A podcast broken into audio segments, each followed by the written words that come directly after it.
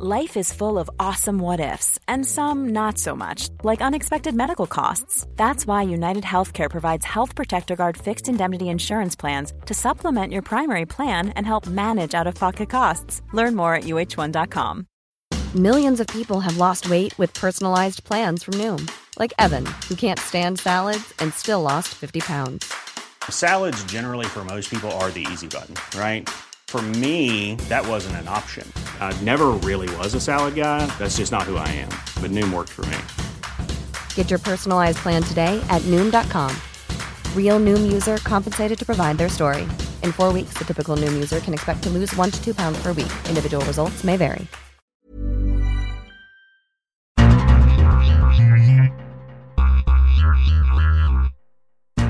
Vardy, Mahrez, of course. Leicester City, with goals from their two stars, are back on top of the Premier League, and we are back with another midweek edition of the World Soccer Talk podcast. Hello, everybody. My name is Richard Farley. Thank you very much for joining myself and Nipun Chopra for another midweek edition of our show, the second week in a row that we're going to be coming to you between our weekend wrap up shows. Later in the show, we're going to have Kartik Krishnaiyer on to talk about Europa League draw, Champions League draw, Euro 26 draw, as well as his recent trip to Germany and what he learned about the Bundesliga. But right now, I am joined again by Nipun Chopra. And Nipun, let's get right to it. Two to one victory for the Foxes. They're two points clear at the top of the Premier League. And Chelsea, perhaps just as notably, is only one point above the drop. Tell me what you thought about today's match at the King Power Stadium. First of all, here I am with my tail between my legs. I predicted. I didn't want to bring it up. It was. I know. I appreciate that, Richard. I appreciate that. But uh, I mean, not only did Chelsea not outplay uh, Leicester City in the first half, they could have had three or four goals.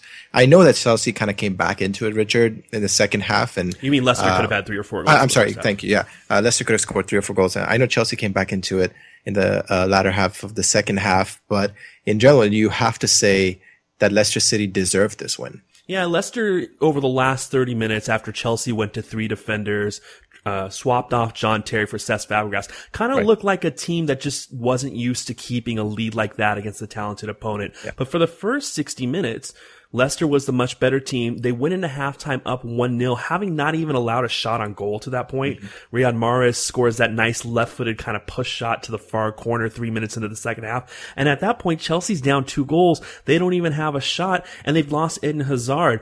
It was, it was the exact game that the table itself would have told you it was going to be. Exactly. And you know what? I, I was, I was following the, uh, narrative on Twitter a little bit, and I was surprised. Uh, Arlo White was talking about uh, the fact that Ranieri might have been showing some uh, tactical. Uh, what is the word he used? I think he used the word um, uh, innocence. I think trying to suggest that Ranieri was getting his tactics wrong by sticking with the four four two, hmm. but. I think it's amazing that he stuck with the 442. I think that's exactly what he should have done. You know, had this been any other team, we would have been saying, oh, Team X, Man United weathered the storm of a resurgent Chelsea in the second half. But because it's Leicester City, we are criticizing the fact that this man who has played with the traditional 4-4-2, a formation that has been largely discarded in the Premier League, uh, is playing with a 4-4-2 that's very similar to the 4-4-2 he played with Chelsea when he was at Chelsea. And why shouldn't he stick with that? So what if Chelsea with all the attacking talent dominated for the last 30 minutes. We should be celebrating for Ranieri for this. And sometimes you just have to play your best players too. Uh, they yeah. lost Danny Drinkwater in the first half, so it's exactly. not like they necessarily had um, depth in midfield, although they did bring on Gökhan Inler much later in the game after bringing on Andy King early. But their best player is Marc Albrighton. He's a winger. That's the only position he can really play. Riyad Mahrez cuts in from the middle, from the wide, can play through middle, but he's pretty much a winger. They have a mm-hmm. lot of talent in forwards. We saw Leonardo Ulloa starting today for Okazaki. Okazaki came on. They have depth at striker to start two there. At some point, you just have to play your 11 best players. And I think that's part of the brilliance of this 4-4-2 he has going there. In addition to the talent that he has, it suits the talent best. I agree with you, and you know, uh, I, I, heard you guys talk about it yesterday on uh, on World Soccer Talk, and it was a terrific, terrific review as it always is.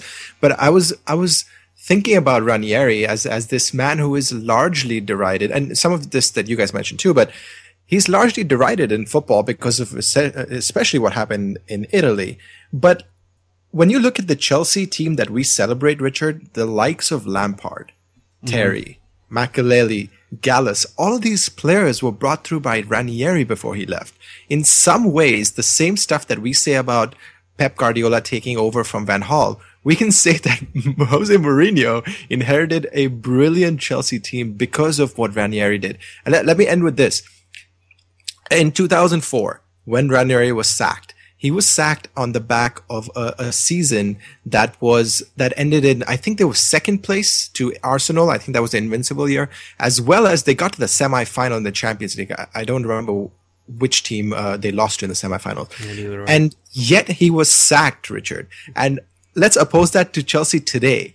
Jose Mourinho is in one point, well, one or two points away from the uh, uh, drop zone. Has lost more games this season than he's ever lost in a Chelsea uh, as a Chelsea manager, and yet he is still in his job. So Chelsea has changed as well. He, Chelsea now have lost more games this year than the previous two years combined. Mourinho in his third year back at Stamford Bridge, and already the stories we see them on our Twitter feeds. I see them, uh, the Wire stories. They're speculating that this is going to heap even more pressure on Jose Mourinho.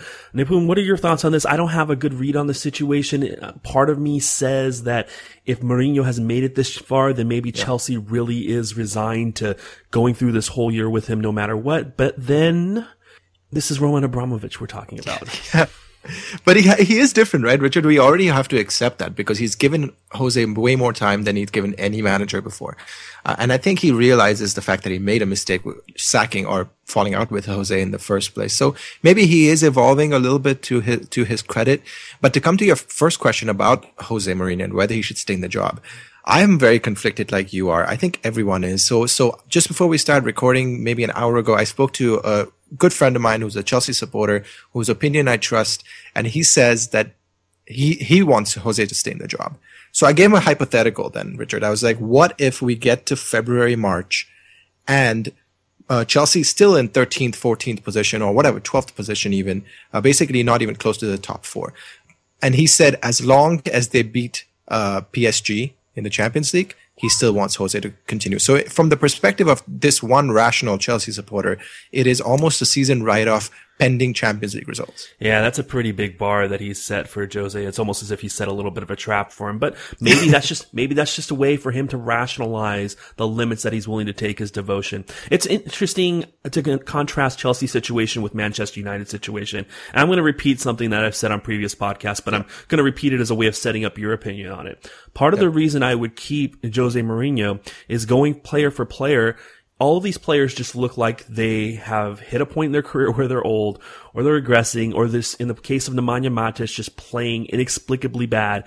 And I just have a difficult time, given his track record, believing that all of a sudden Jose Mourinho makes players bad, as opposed to the coincidence that these players happen to be regressing at the same time. I think that's a long shot coincidence, but I find mm-hmm. it more likely than the story that Jose Mourinho all of a sudden makes players bad. Now I contrast that with Louis Van Gaal, who you and I talked about midweek yep. after the Wolfsburg disappointing results, and I look player for player player, and I don't see a lack of skill with these players. I don't think Anthony Martial or Juan Mata or Chris Smalling or David De Gea are playing poorly. I think Louis Van Gaal is using his pieces incorrectly, and I think you mm-hmm. see that in the stoicism and the lack of life and lack of creativity and imagination in Manchester United's players.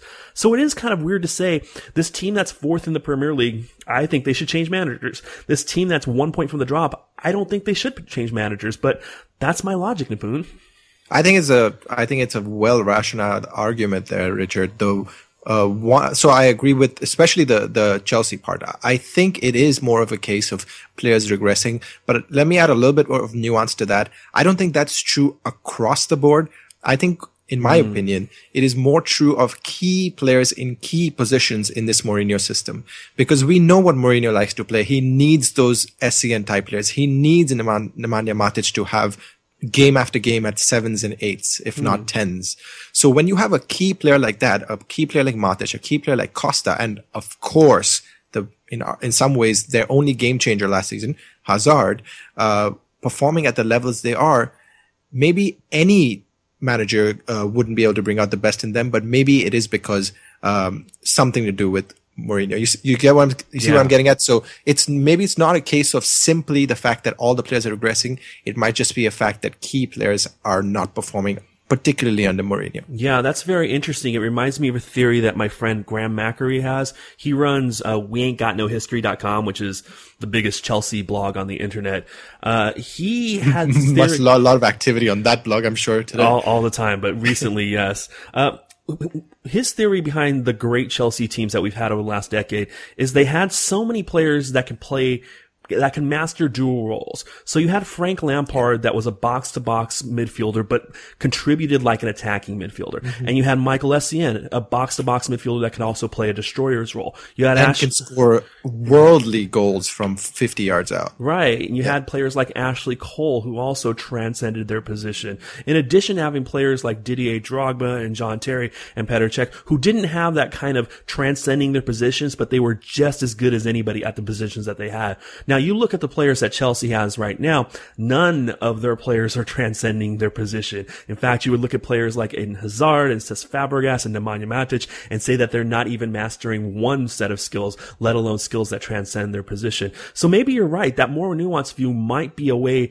to rationalize it a little more. It's not so much about across the board that all these players are regressing, but like you said, Hazard is regressing. Mm-hmm. Fabregas is regressing. Costa is regressing. T- Gary Cahill is now not a, a shirt starter anymore. And Thibaut Courtois is only now coming back. I, I think I like your theory a little bit more than mine. Or maybe I like the marriage of our two theories. Yeah, I like the merge for sure. And let's not forget, of course, uh, some other players as well. I mean, we, we've talked, we, last week we talked about how well, um, Willian has done this season, but you balance that with the fall of last year's free kick taker, which was Oscar. So there's definitely something going on that people like you and I, Richard, who uh, think about this a lot, are not being able to figure out. Because let's be honest, Mourinho hasn't figured it out, and he's arguably one of the best tacticians out there.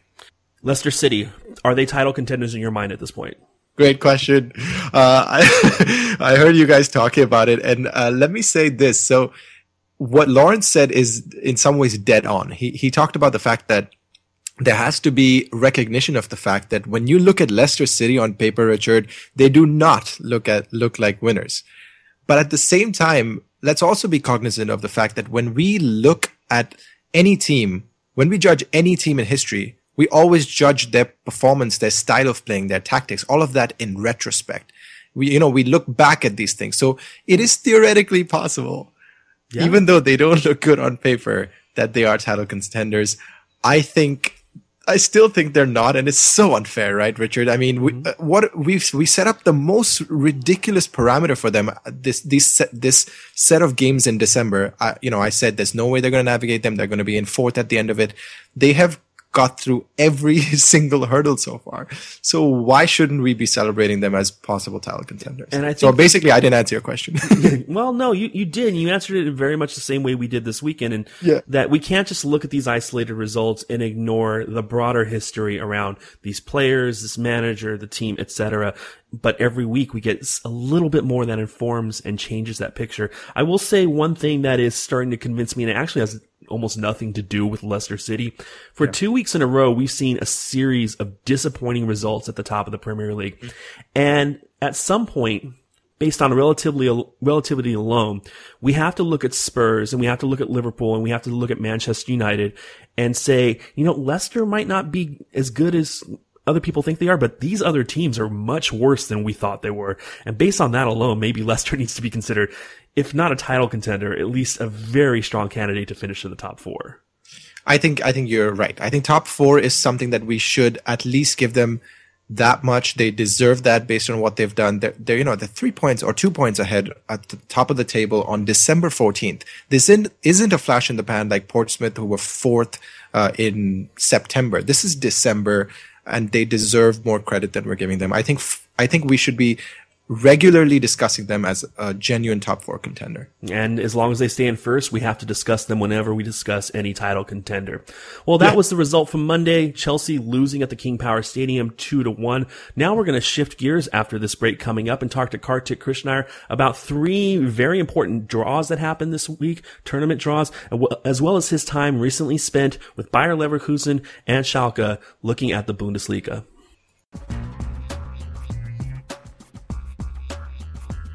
Kartik Krishnaiyer is joining us now. This will be the last time we hear your voice for a couple of weeks, Kartik. Thanks for taking the time to join us before stepping on a plane, though.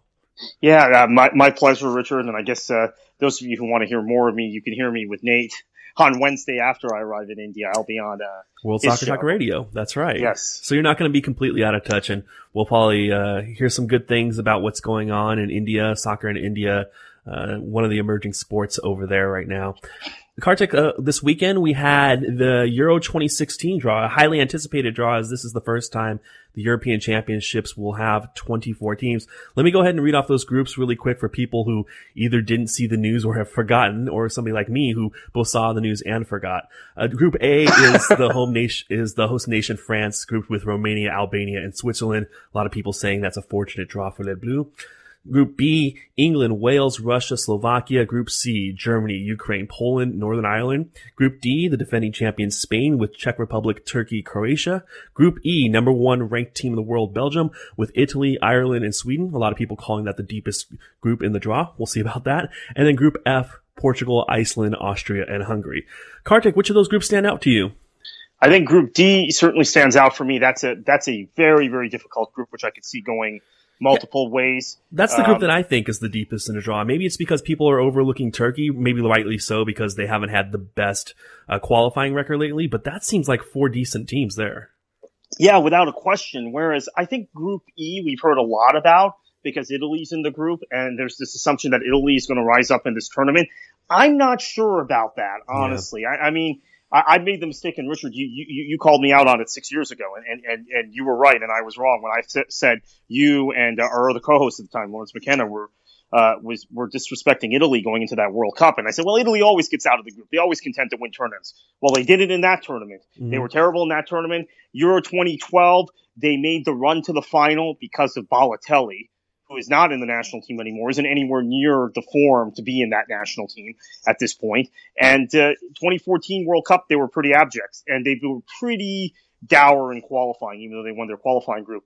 Uh, I, I, like Belgium. I, I, I know that there's a lot of concerns about whether Belgium can put it together in a tournament. We still don't know if they can, but obviously they've got the personnel to do it. So I think Group D is actually tougher than Group E. Yeah, I agree with you. I think Group E is four decent teams, but three of them are somewhat limited. You talked about Italy. Ireland, we know they can be very difficult, but they are a very limited team going forward. And then Sweden is going to be dependent on one person and one person who um, hasn't been to a major final for a while. Yeah, and you know the thing about Zlatan is it's just, and it's almost like Cristiano. Also, uh, there's so many parallels between those two players, but they were at the wrong time nationally, national team wise, because I could see Zlatan – if he had been on the on the Sweden teams uh, 10 years ago and had been in his in, in his at a, the apex of his career at the time although he was already kind of a, a very very good player but 10 to 12 years ago let's say 2002 when Henrik Larsson was in his prime and they had so many top players at the time uh, I could see Sweden having made a run at, at winning the World Cup in 2002 or, or, the Euros in 2004 that didn't happen. If Cristiano had been uh, 10 years younger and were on the great Portuguese teams the 2000 2002 uh, 2004 I, I, can almost guarantee you they would have won one of those tournaments. Hmm. Interesting. Uh, let's go group by group, Kartik. I don't think we should do predictions because a lot of how these groups play out depend on the order of the games and what teams are playing for in that third match. And in this tournament too, where only six teams are going to bow out, or sorry, uh, eight teams are going to bow out at the group stage, it's almost not worth predicting which teams are and aren't going to go through. But let's just go through the groups and give some kind of impression as of what we think um, the dynamic is going to be, which teams we think are strongest. And we'll start with Group A, where France drew Romania, Albania, and Switzerland. I tend to agree with the common conception of this one, Kartik, where France is not only considered a co-favorite for this tournament, but in this group, I really don't see a threat to them. No, I don't. And the the thing I am kind of excited about for this group is Albania has never been to a major tournament before. They don't have a strong enough football uh, culture or base for their national team to, to, to regularly start to qualify now. So they're in a very weak group, and Albania may be able to get uh, two points in this group. Maybe they can get two draws. Maybe they can, beat, they can beat Romania, maybe. So that's something I'm kind of excited about because I was worried they were going to be the weakest team in this entire field. That's what I thought. Now that they're in that group, maybe not. Jonathan Wilson wrote this week that Romania is the weakest team in this field, and the fact that they were ranked seventh at one point this year by FIFA is the greatest indictment of FIFA's rankings that you could have. Yeah, I agree with Jonathan Wilson knows more about Eastern European football than all of us combined, and I tend to agree with that. I watched them twice against Northern Ireland. And I felt like Northern Ireland really took it to them, in spite of the results. Really uh, controlled both those games. And uh, Northern Ireland is no great shakes, right? They, they're, they're good. They've qualified for this tournament, but they're not they're not a, a Belgium level or, or, Germany level team, and, and, they they took it to uh, to Romania. I saw Romania struggle against Finland also, actually, when I saw that game also. So I, am not I'm not keen on them at all. They I think they'll finish last in this group. Actually, I think Albania will, uh, will either draw them or beat them. Group B: England, Russia, Wales, and Slovakia. I think re- England is probably the strongest team in this group, but only slightly. I wouldn't want to put money on any outcome in this group, Kartik.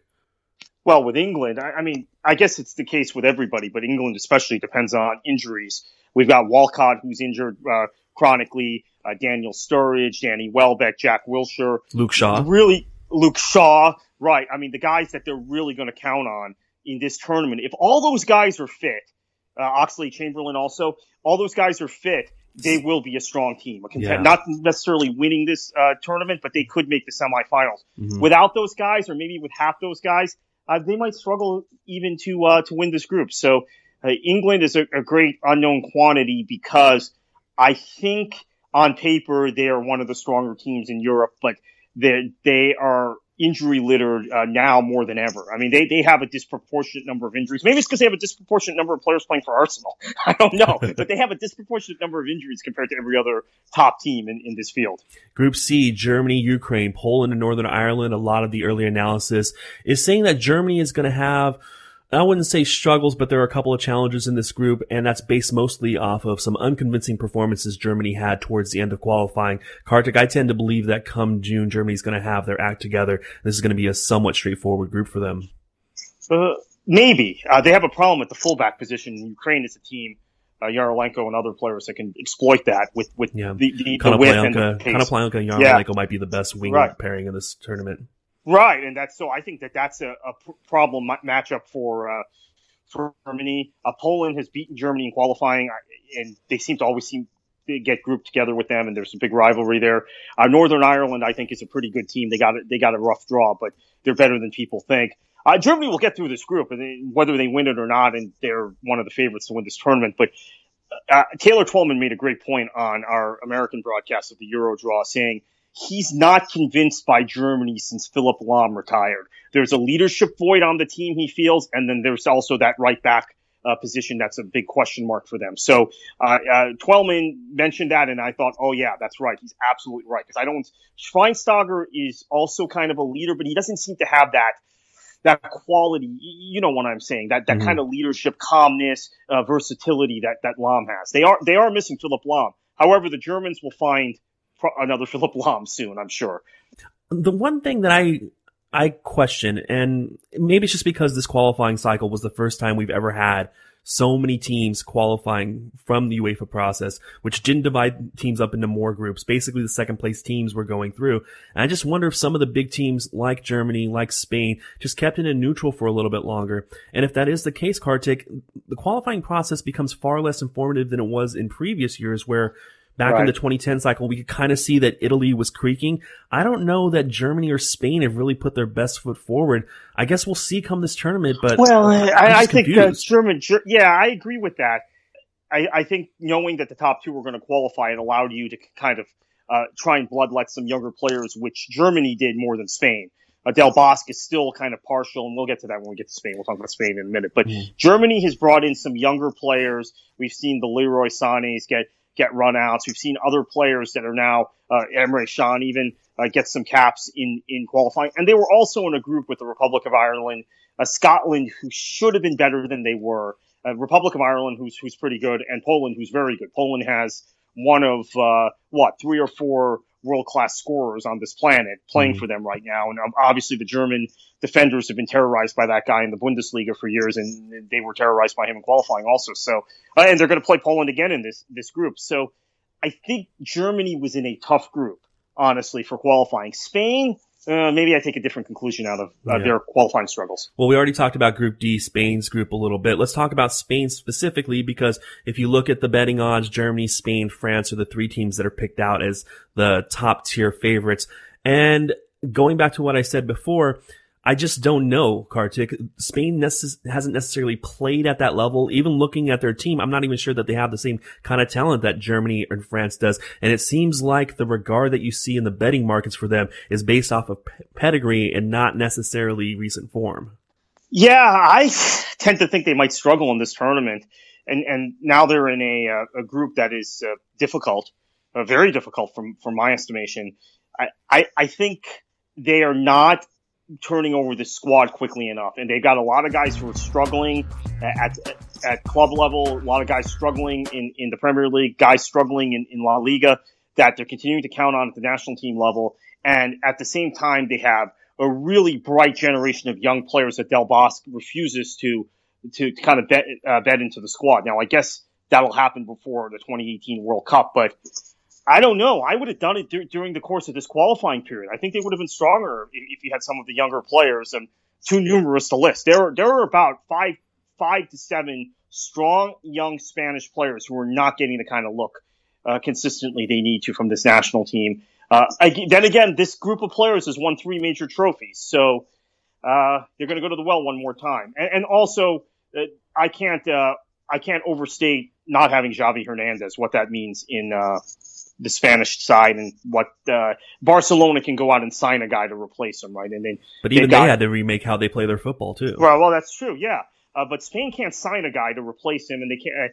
And uh, there are a few players in the last 20 years of world football who have been as influential as that player. I'm not saying he's the best player of the last 20 years. I'm not arguing that at all. Lionel Messi, Cristiano Ronaldo, uh, Zidane. Those are, those are the three best. But as far as pure influence on the way we play football, the way we watch football and the teams he's been on, stylistically, uh, it'd be tough to argue anyone's been more uh, influential than him. I don't think it's just the young kids too. Uh, with Del Bosque, he's like you mentioned, he's really stubborn about the core people that he has, which means players like Nolito for Celta aren't getting in there, or Aduriz for Athletic having a great year, a little bit older, not going to get a look come June. And it seems like Iker Casillas might still end up being the number one, even though week in, week out, we see what David De Gea can do. Uh, group E, we've talked about, that's the Belgium group. I think Belgium can win this tournament. I think they could go out in the quarterfinals. Yeah. They have to, it remains to be seen Look, here's the thing. I, I, I mean, uh, we're going to talk about my trip to Germany a, a, little bit later.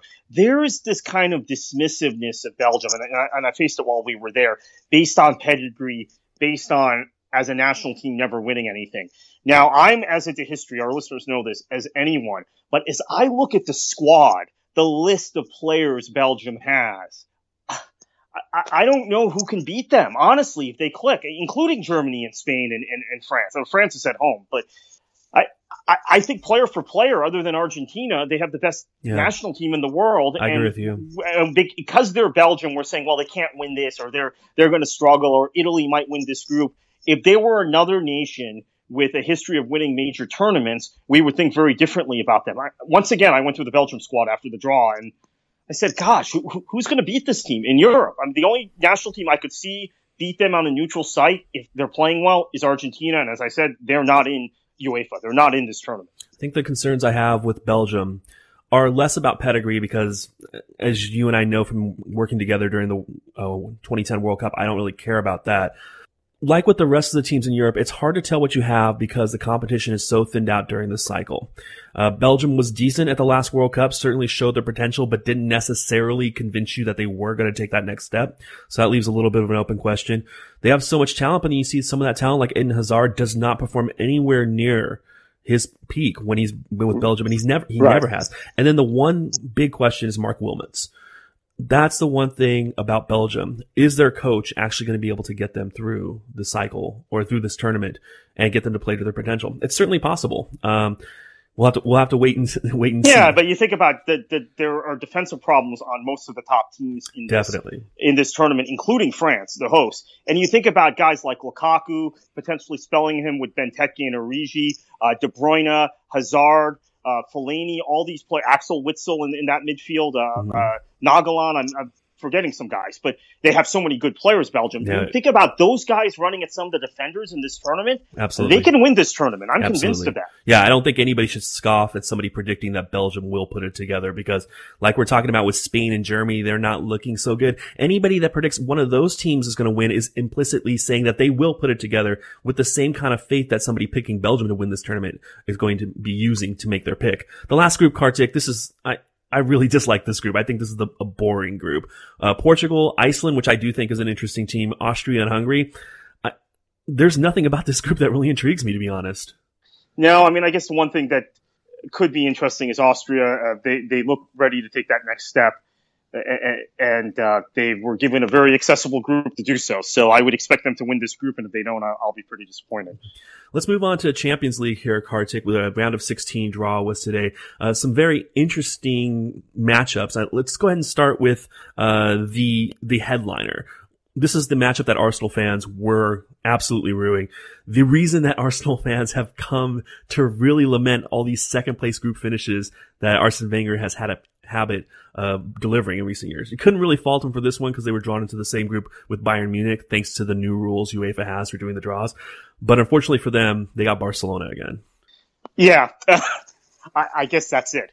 Uh, they they fought so hard to get through the group stage at getting the result they needed against uh, Olympiacos. If Olympiacos had scored in that, that home leg last week, uh, it might have been a different story. Uh, they go through on uh, on the tiebreaker, uh, goal difference tiebreaker, head to head with Olympiacos. Remember, they only had nine points at the group stage, and um, this is their reward. Um, I don't know. It seems like Arsenal is owed one of these, right? Because they sh- they were unlucky against Barcelona now, I think five years ago, right? When Van Persie got that second yellow. Hmm. And uh, even late in that game, Nicklas Bendtner uh, missed a, a, a golden chance to, to win on away goals. And then uh, one of the ties against Bayern, I felt they were very unlucky. The, the other time they played Bayern, they weren't. Right. So it feels like maybe law of averages, but no, I can't see this Barcelona team uh, slipping in Champions League against against Arsenal, especially considering this might be Arsenal's best shot, as we talk about regularly on this show, to win this league, and maybe being out of Champions League will just make it easier. Uh, let's go ahead and read down the rest of the ties, and there are two other marquee ones that we're going to zoom in on very quickly. Uh, the first one's out of the pots. Belgians Ghent.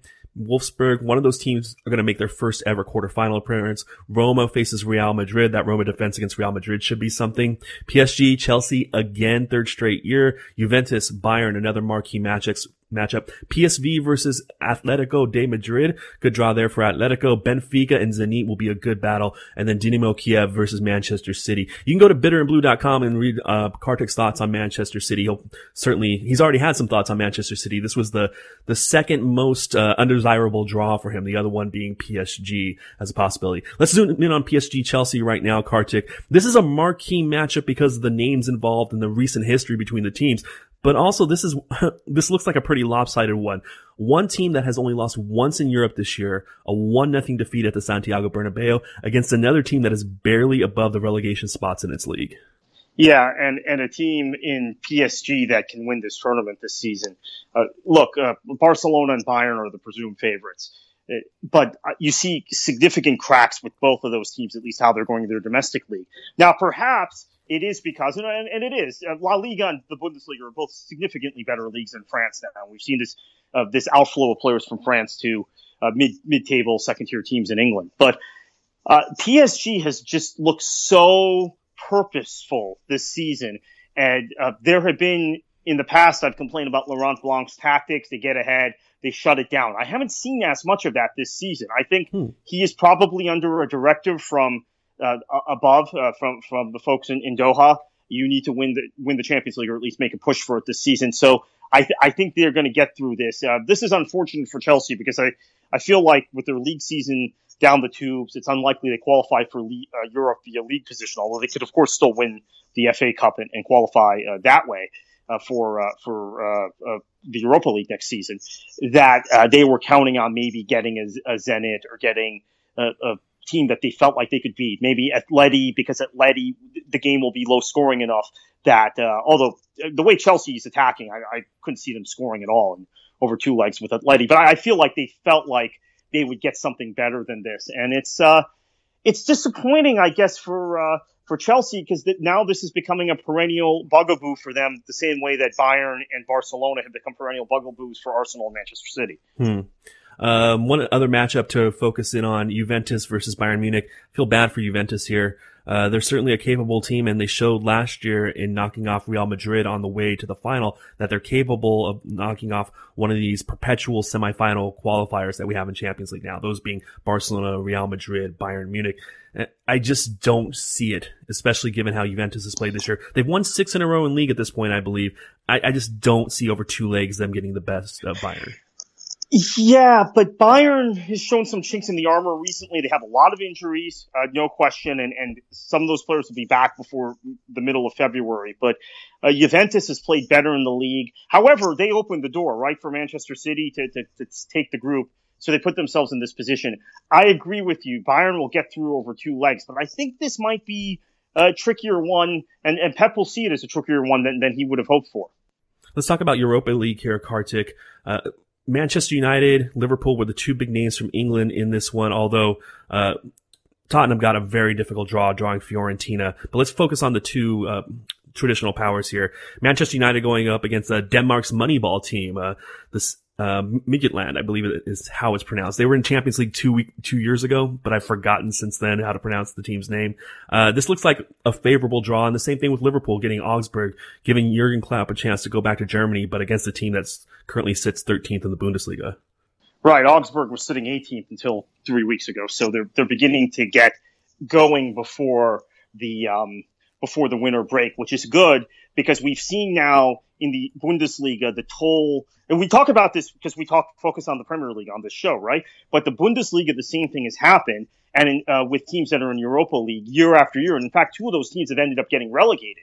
Uh, Hertha Berlin a few years ago when they were mm-hmm. in Europe and had all these added fixtures, and then um, even worse, got out of the group stage and, and, and I think ended up winning in the round of 32 and uh, they got relegated. Now they're back in the in the Bundesliga and they're they're near the top of the table. But uh, they had to go down for a year. And last season, Freiburg, who had a miraculous season the previous year, had all these additional European games and uh, never got out of that bottom three in uh, in Germany and went down. So uh, it, it, has taken a toll, and it took a toll on Hamburg a couple years ago too, when they, uh, I think they might have stayed up just via the playoff the, the Bundesliga, the, the third from bottom placed the third from top in the second division, and, and uh, that's the playoff to determine who's in Bundesliga one the following year.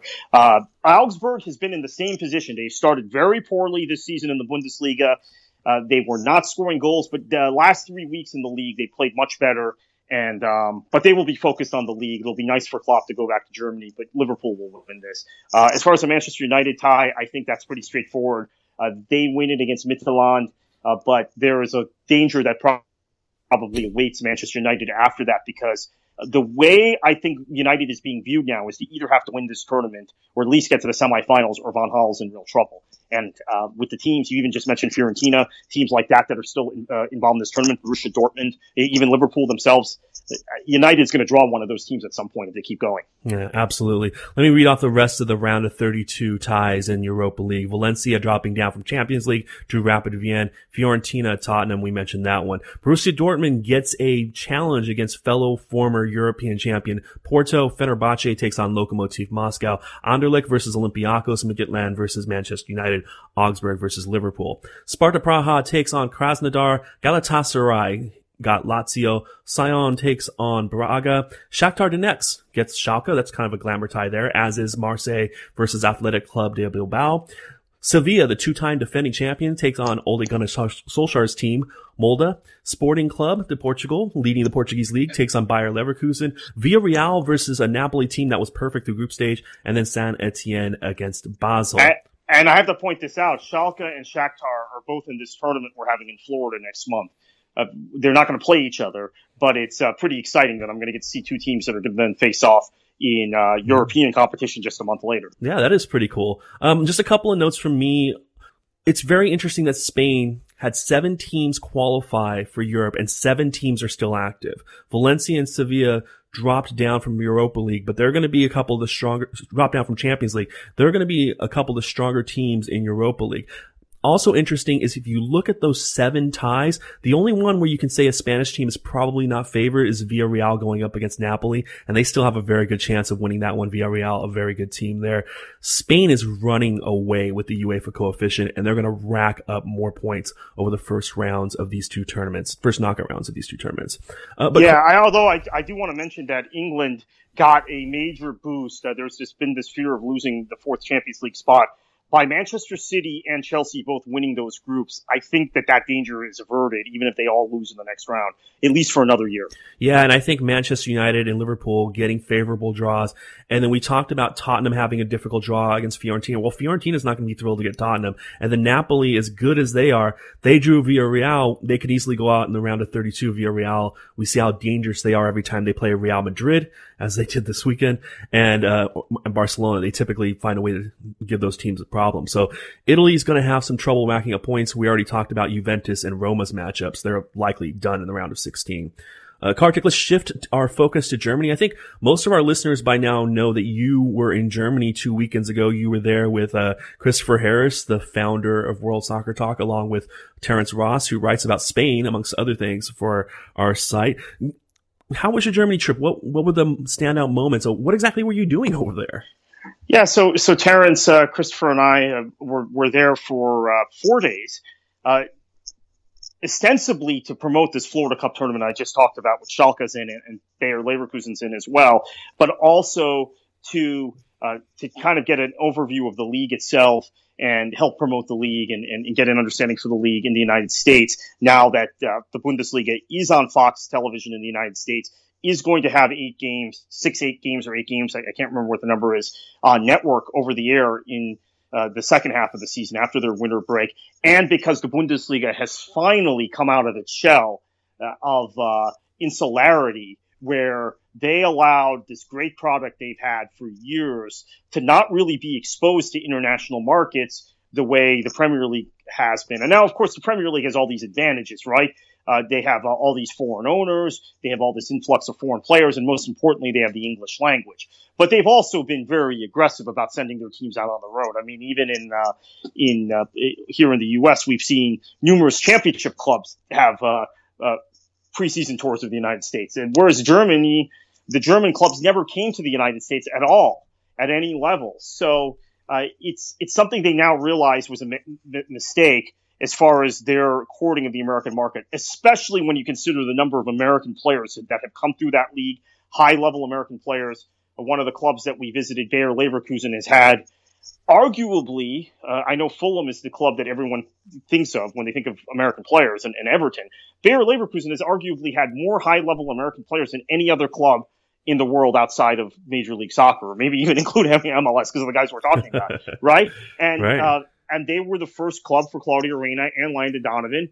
Uh, they were the club Frankie Hejduk went to after his successful World Cup, and, and he stayed in that team for a couple of years. Was still on the, their books when they went to uh, the finals of Champions League in t- 2002, and uh, obviously uh, more more more recently have had a couple of German American players, and right now have David Yelldell as, as their uh, third string keeper. So uh, Leverkusen understands, and also their their relationship with the Bayer Corporation, which owns them they understand that they need to be aggressive in the American market, and their CEO told uh, told us that they know now they have to go to the United States. They have to be in the United States. They have to play games in the United States. They can't just sign American players and and beam it over. Although now with the more favorable television contract in the United States, it uh, it will be helpful to them.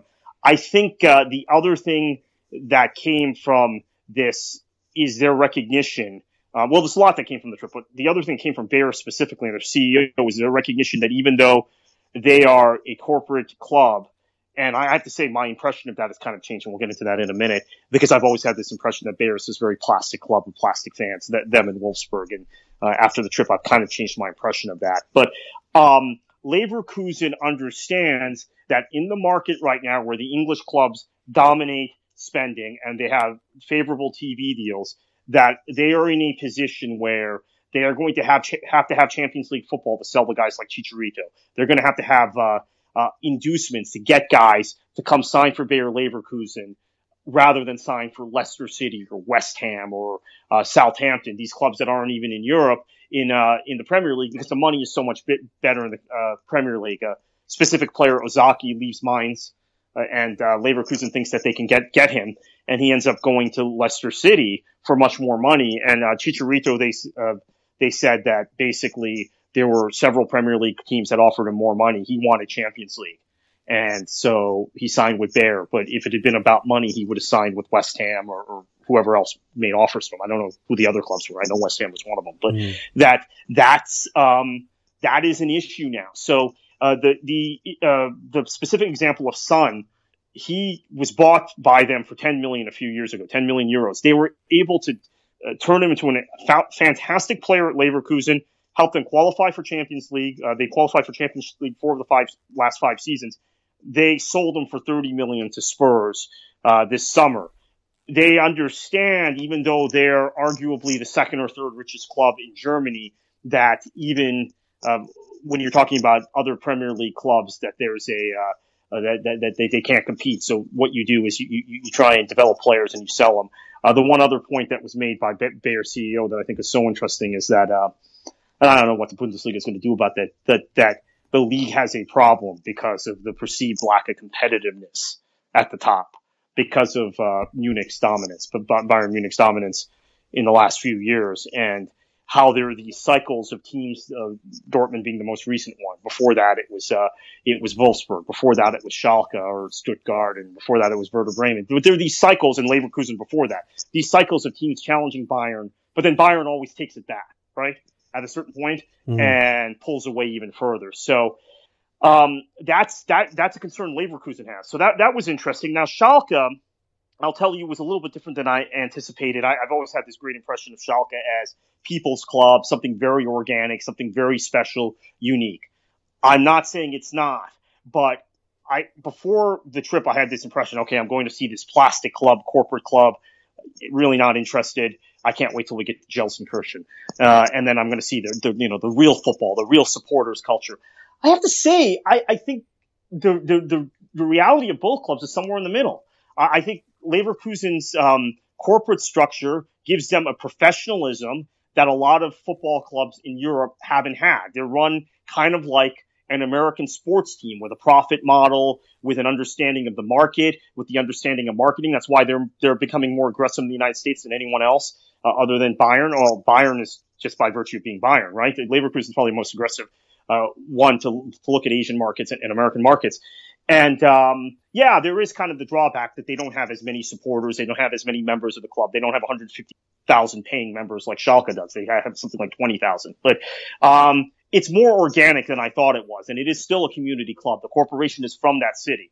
Schalke, I think, is still a great community-based model. We hear uh, or we read David Kahn wax lyrically about Schalke and Borussia Dortmund and all their all their supporters, but by being a supporter community oriented club, I have to say, I think the, uh, for lack of a better term, I'm not going to use the term I was thinking of, but, um, Schalke has, uh, has a stadium. They've sold a lot of sponsorships. They're using their massive stadium, which is, I believe, the second biggest in the Bundesliga. Obviously, uh, Dortmund is one of the biggest in Europe. I think maybe the second biggest behind Camp Nou, uh, or maybe uh, Bernabeu might be bigger. Yeah, but Dortmund's both the, one, both the big yeah, Spain ones, and then uh, the Telecom.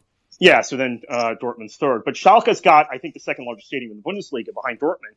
And uh, this is probably the second most supporters, hardcore supporters behind Dortmund. Uh, Munich has more overall supporters, but they're not as hardcore. But they have used their, their stadium feels like a multi-purpose facility. It feels like an American stadium. Uh, they they were talking about concerts coming in, uh, ice hockey matches, all these different kind of events. Their campus is beautiful. It, it's um, They've got all the training fields and the, and the youth academy. The youth academy is outstanding, but the, the feel of the club and the feel of the stadium was a little more corporate than I expected. And Leverkusen was less corporate, uh, than I expect. Now, I wouldn't say that Schalke is more corporate than Leverkusen, but it's just I came in with, and, and Richard, you've heard the same thing for years. As a yeah. football supporter, football person, you hear Leverkusen, plastic club, corporate club, uh, big money. Schalke, organic, people's club uh, you know, uh, what football is about. And the truth is somewhere in between on both of them. Hmm.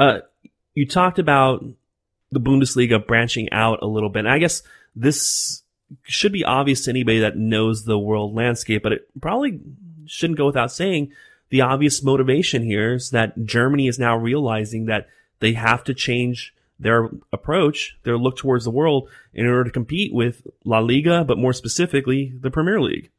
Yeah, well, it, it is more specifically the Premier League because I think they're lamenting the Premier League getting into all these markets, particularly the United States and Asia.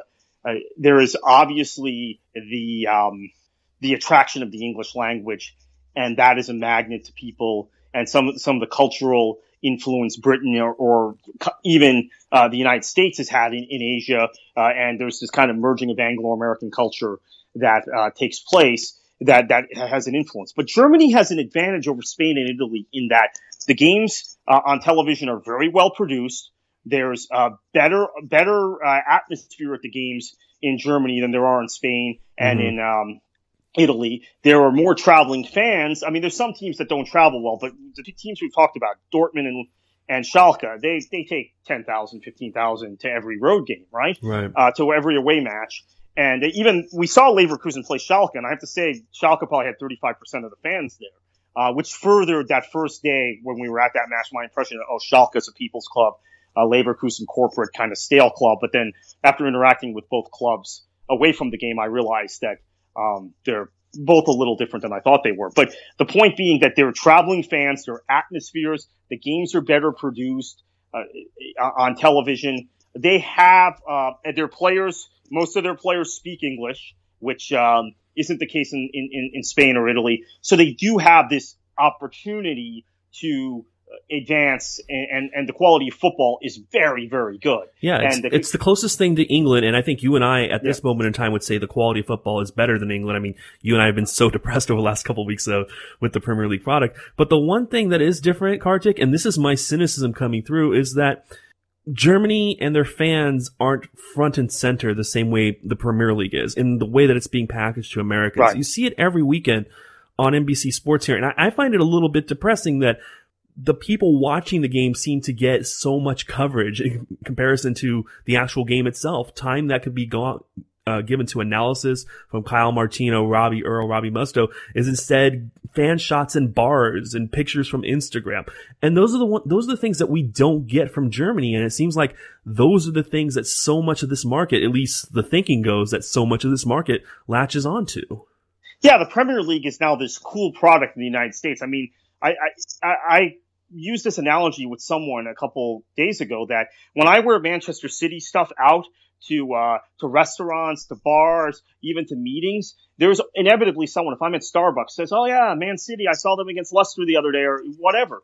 Uh, if I wear a shirt of an MLS team or even the U.S. men's national team, no one cares. No one says anything to me. Probably says, "Ah, oh, that's you know, a stereotypical soccer fan. There is something very cool about the Premier League in the United States. If I were to throw on a Schalke shirt or a Leverkusen shirt or a Dortmund shirt, I'd get the same reaction as the MLS fans do, right? Or the I do with the MLS shirt or the uh, the U.S. national team shirt. There is something that they've done to connect. Uh, I think part of it is building the uh, uh the uh, ancillary aspects of the league to an American audience in a way that no other league has, including MLS. You don't get all these magazine programs and documentary programs about Major League Soccer unless you're on their website. They do such a fantastic job at MLS Digital, but it's not on NBC, right? All not anymore, these, uh, yeah. Yeah, these Premier League programs are on NBC, the Premier League download, and they have all these uh, fan shots, as you mentioned, and our pregame shows building into matches, which you don't get for Major League Soccer.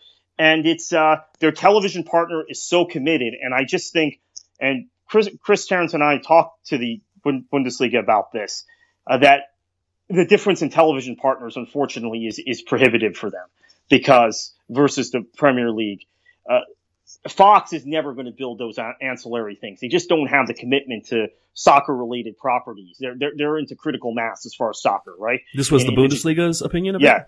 No, no, this is what we told the Bundesliga. Oh, okay. That, that, that they're, that they're, Fox is into building critical mass. Yeah. They don't have the ancillary programs. They don't build the brand around it. They didn't have uh, shows before they launched their Bundesliga coverage this past summer, which explained the league and explained the clubs. Whereas NBC spent weeks yeah. before that first uh, Premier League game in 2013, now three seasons ago, uh, uh, with programs even on over the air NBC explaining the league uh, basically as a beginner's guide. And there are so many people, Richard, that have told me they've become Premier League fans since. I mean, we live in this bu- bubble where we right. think all these people are soccer fans.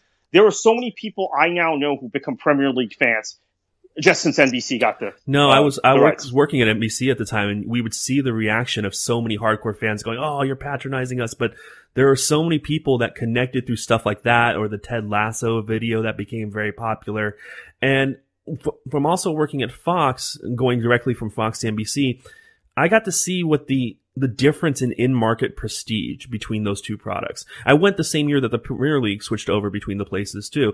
It's I, I don't know what Fox has to do to change this, but Fox does not have the in-market credibility that NBC does or ESPN does. Uh, Fox has to start rebuilding that, and there is not necessarily a stigma, but like you said, it's an obstacle when you're on Fox and your main competitor is on a brand that's kind of given more credibility. Right, and and I think this is where we're at in this country is that we continue to grow the sport every year. There's so many new soccer fans coming to the sport. It's growing exponentially every single year, or every two years or so. Uh, And so when you look at that, just kind of on a graph, you think, okay, there's all this growth opportunity. All these new fans could be Bundesliga fans, or they could all be La Liga fans, or they could all be MLS fans. Well, unfortunately, I think what's happening is because the Premier League is the established market leader, as uh, those new fans get connected with the sport and they're seeking out uh, options on on what to watch and, and what to follow, they're going to go to the Premier League, and but basically by the same percentage that they've been going to the Premier League, maybe a little less now that uh, Fox is showing uh, Bundesliga games over the air starting in, in January. But uh, I think it's it's an uphill struggle for the Bundesliga in the United States uh, for various reasons, but I think one of the biggest reasons is the television partner. And it's unfortunate because I was excited. I mean, I think we were all excited. We were like, finally, the Bundesliga, which I think is the, for me, I know people say La Liga is the best league in the world. I think the Bundesliga is in the world, personally. Yeah, we could fight about that another time. We could, yeah, yeah. You and I, especially, I think we have we have a different opinion on that. Yeah. I think the Bundesliga is the best league in the world. I would put the Premier League third, La Liga second, and I think the argument is between the Bundesliga and La Liga. So I'm thinking, okay, finally, one of those two leagues has a serious television partner in the United States, and Fox does nothing with it. They just kind of flip on the games, and they're not building the product, and it's been so disappointing. And what we've seen is NBC at the same time get a six-year extension to their contract. Premier League was always going three years, three years, three years in the U.S. Six-year extension. at NBC, once they got that extension, doubled down. Games on USA, more Premier League download. Premier League Live is now, uh, sometimes it would be 15 minutes, a half an hour before a game. Now it's an hour, every, you know, every Monday, two o'clock. Uh, game, uh, Premier League Live after, Premier League Live, uh, hour and a half after Sunday games. And I think it's, uh, the Premier League and their television partner raising their their game. Yeah, they have a great Uh, relationship. Those those two have a great relationship. They love each other. Uh, from from what I understand, the Premier League is very happy with the switch, as evidenced by that six year deal you're talking about, and NBC continues to see that as just a flagship product. Yeah, and, and I think this is the difference. It's a flagship product in their entire sports landscape, whereas the Bundesliga may be an anchor product for Fox, the Fox soccer division, the Fox soccer group, uh, the Bundesliga, the Champions League, and MLS would be their flagship products. Uh, the Premier League is a flagship product along with N- NFL Sunday Night Football and the NHL and now NASCAR for NBC Sports. Big difference. So after your time, your four days in Germany, and uh, talking to people since you've got come back over, are you any more optimistic about the Bundesliga's chances of cracking this market?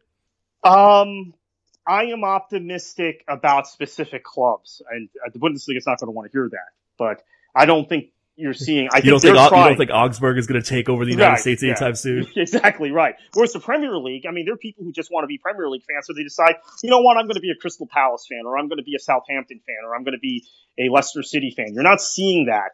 You're not going to see that with the Bundesliga. I think uh, Leverkusen's approach was very refreshing. They want to be very aggressive. They have, with the Bayer company as their corporate parent, they have the infrastructure already in the U.S. They have the former players uh, connected with the U.S. and and uh, they have Chicharito right now, so right they have the right player to market in the United States also. So I think they're going to have success. I think they're going to be new Leverkusen fans. I think Schalke coming over is good for them. The Bundesliga wants everybody to make this commitment. I think there is still an issue with Bundesliga clubs uh, taking their preseason and winter break in Turkey or in Spain and doing those sorts of things. Remember, English clubs used to do that too, and it was when the Premier League decided to go macro marketing that everybody started going to Asia first and then the United States after that. And um, I don't think the buy-in from all the German clubs is there yet. However, having said that, I do think there is a uh, a following developing for these other clubs, and I think Dortmund, even though they haven't come here, Dortmund has a following because of their the color of their, their shirts, because Puma pushes them in a way Adidas doesn't push the Bundesliga brands. Mm. Uh, Adidas pushes their national teams and the German national team and MLS brands in this country. Uh, Puma pushes, uh, p- besides uh, Italy and Arsenal, uh, Dortmund's the, the product I see Puma pushing the most in this country. And uh, also because, as I said, the, the, the kit is nice. And they're the rival to Bayern. So I think there are people who naturally want to follow the league, who don't want to follow Bayern, who don't want to support Bayern, who, who are gradually going to gravitate to Dortmund. So I think for certain teams, there are potentials there. Fox needs to be a good partner to them and exploit that and put those teams on, promote those teams. Uh, to this point, they haven't done that. Well, the potential certainly is there, and as a testament to it, we just spent half an hour talking about the Bundesliga, which is more time than we've ever talked about the Bundesliga on the World Soccer Talk podcast. Granted, a long time we were the EPL Talk podcast, but at least the Bundesliga is getting into these conversations now. Whether they solidify their place in the conversation remains to be seen. Everybody, we're going to be coming back later this week with a preview podcast. Myself, Nipun Chopra, and Lawrence McKenna as Kartik Krishnaiyer takes a couple of weeks off. But until that show and until our weekend show for World Soccer Talk, I'm Richard Farley. Kartik? Enjoy your football. The World Soccer Talk podcast is a production of World Soccer Talk and is executive produced by Christopher Harris and produced by Richard Farley. You can get the podcast a number of different ways, including Stitcher, iTunes, TuneIn, SoundCloud, and Audio Boom, or you can go to worldsoccertalk.com to download the show directly. To get in touch with one of the hosts, you can reach out to them on Twitter. I'm Richard Farley. Kartik is KKFLA737. Lawrence is LOZCAST, Lawscast. And Nipun is Nipun Chopra7. Don't want to bother with Twitter? Go ahead and reach out via email. Richard at worldsoccertalk.com.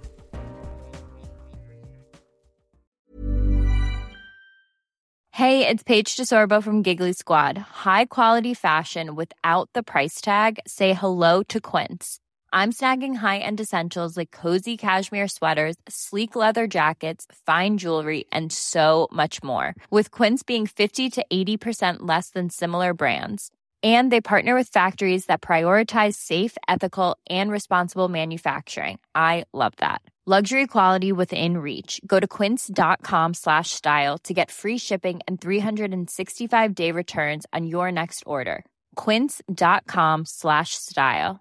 Ever catch yourself eating the same flavorless dinner three days in a row? Dreaming of something better? Well, HelloFresh is your guilt free dream come true, baby. It's me, gigi Palmer. Let's wake up those taste buds with hot, juicy pecan crusted chicken or garlic butter shrimp scampi. Mm. Hello? Fresh. Stop dreaming of all the delicious possibilities and dig in at HelloFresh.com. Let's get this dinner party started.